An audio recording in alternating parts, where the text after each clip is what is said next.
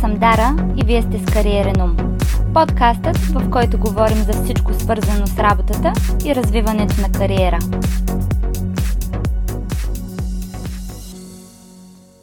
Привет хора! Замисляли ли сте се защо има хора, които мразят понеделник? Според мен е по две причини. Или мразят работата си, или мразят хората, с които работят. Това ще е и днешната тема. Ще си говорим за това как да се справим с шефове гадняри, колеги гадняри и изобщо хора, които правят обстановката токсична. Преди да преминем към някакви конкретни действия, за да се справим с подобна ситуация, е нужно първо да си дадем пауза. Дайте си пауза и наблюдавайте цялата обстановка и се опитайте да си обясните защо точно се случва това нещо. Защо колегата се държи кофти специално с вас или шефа ви? Опитайте се да не подхождате емоционално и да се въвличате веднага в някакви конфликти, а само наблюдавайте. Второто много важно нещо е да не се самонавивате. Има хора, с които се запознаваме, комуникираме и просто не излъчват някакъв приятен вайб и си казваме, този човек не го харесвам, не ми е приятен и съответно почваме да си вадим някакви изводи и предположения за тях, които в някои случаи са грешни. Третото нещо е да не позволявате работата ви да страда от тази ситуация. Всеки се сблъсква с подобно нещо, било то в миналото или в настоящето. I feel you. Знам какво е да имаш колега, който да се държи кофти с теб или пък шеф, който да те умалуважава и да се държи неприятно. Но в един момент или те ще си тръгнат, или вие. И в двата случая не искате вие да сте човека, който не си е вършил добре работата. Ако дойде нов лидер вие искате да се гордеете с това, което сте направили и постигнали в работата и да се покажете като един от най-добрите хора в екипа. По същата логика, ако пък си тръгнете, отново искате да покажете, че в предната компания вие сте постигнали някакви резултати. Затова се постарайте максимално много да се изключите от тези неща и да си вършите добре работата и да мислите за вас самия, защото никой друг няма да го направи.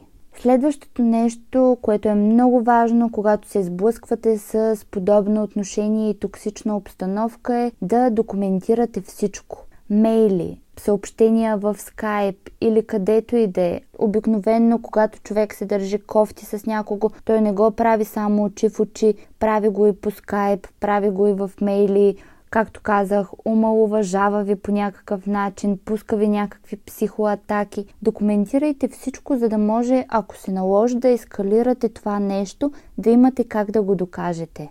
Преди обаче да ескалирате, може би е редно да говорите с човека one-on-one. -on -one. Ако става дума вече за някакъв вербален тормоз, отношение, което е свързано с вашата сексуалност, религия или каквото и да е, и този човек някак си ви кара да се чувствате супер некомфортно, е окей okay да не желаете да комуникирате с него и да обсъждате самия конфликт. Но ако става дума просто за някакво тъпо отношение, опитайте се да говорите с този човек и може и да успеете да решите проблема. Надявам се това да е най-лесното решение и най-бързото.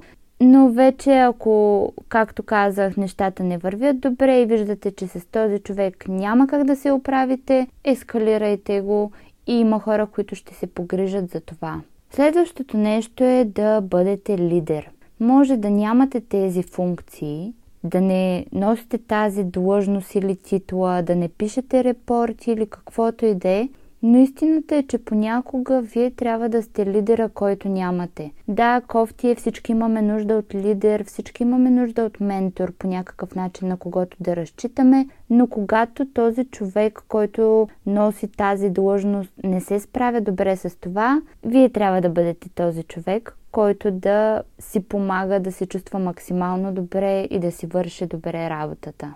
Следващото нещо е да правите нещата правилно. Бъдете коректни и лоялни. Ако ваш колега или пък шефа ви не спазва офис политиките, върши си некоректно работата или каквото и да е, това е за него. Вие си правете нещата както е редно да се правят, както са ви обяснили в началото, когато сте стартирали работата, за да може когато стане и ако стане по-голям конфликт, да знаете, че вие сте се справили добре и няма по някакъв начин да пострадате в кавички от този голям проблем, който примерно се е породил.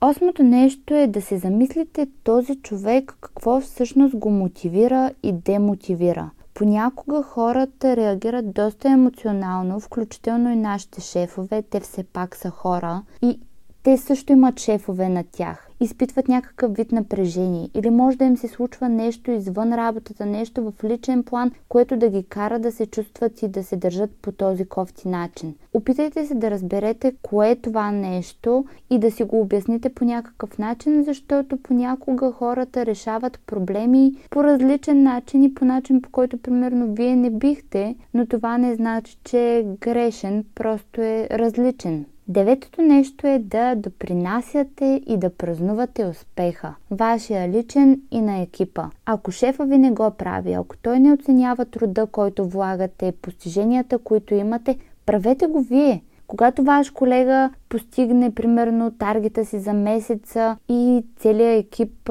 получите някакъв бонус за това, кажете браво на този човек. Покажете, че вие сте по-големия човек и неимоверно с това ще дойдат едни много приятни емоции и ще оставите едно супер добро впечатление в хората около вас и кой знае, може вие да заместите този ваш кофти шеф. Десетото и последно нещо е, ако вече виждате, че ситуацията няма да се подобри, обстановката ще си остане токсична и все пак решите да напуснете. Направете си ресърча. Подбирайте много внимателно следващия работодател. Помислете за въпроси, които да зададете на интервюто на база на сегашната ви ситуация и шефа ви, за да не изпаднете отново в същата ситуация, в която ще имате същия гъдняр за шеф, просто с друго име и в друга компания супер нормално, естествено и очаквано е да задавате въпроси. Така че подгответе си от един до три въпроса, които да зададете на интервюиращия, ако можете пък да се запознаете с екипа,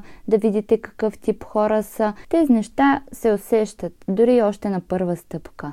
Надявам се да ви е било интересно и тази информация да ви е била полезна и се надявам да не се сблъсквате с шефове, гъдняри и колеги, но това се случва. Това е нещо супер нормално, навсякъде го има, затова бъдете по-големия човек, опитайте се да приложите тези неща и съответно да вземете максимално много ползи от тази ситуация. Подкастът и новите епизоди може да следите във Facebook и Instagram страниците на The Savage Mind, както и в нашия сайт, Spotify, iTunes и SoundCloud. Благодаря ви, че бяхте с мен и до следващия път!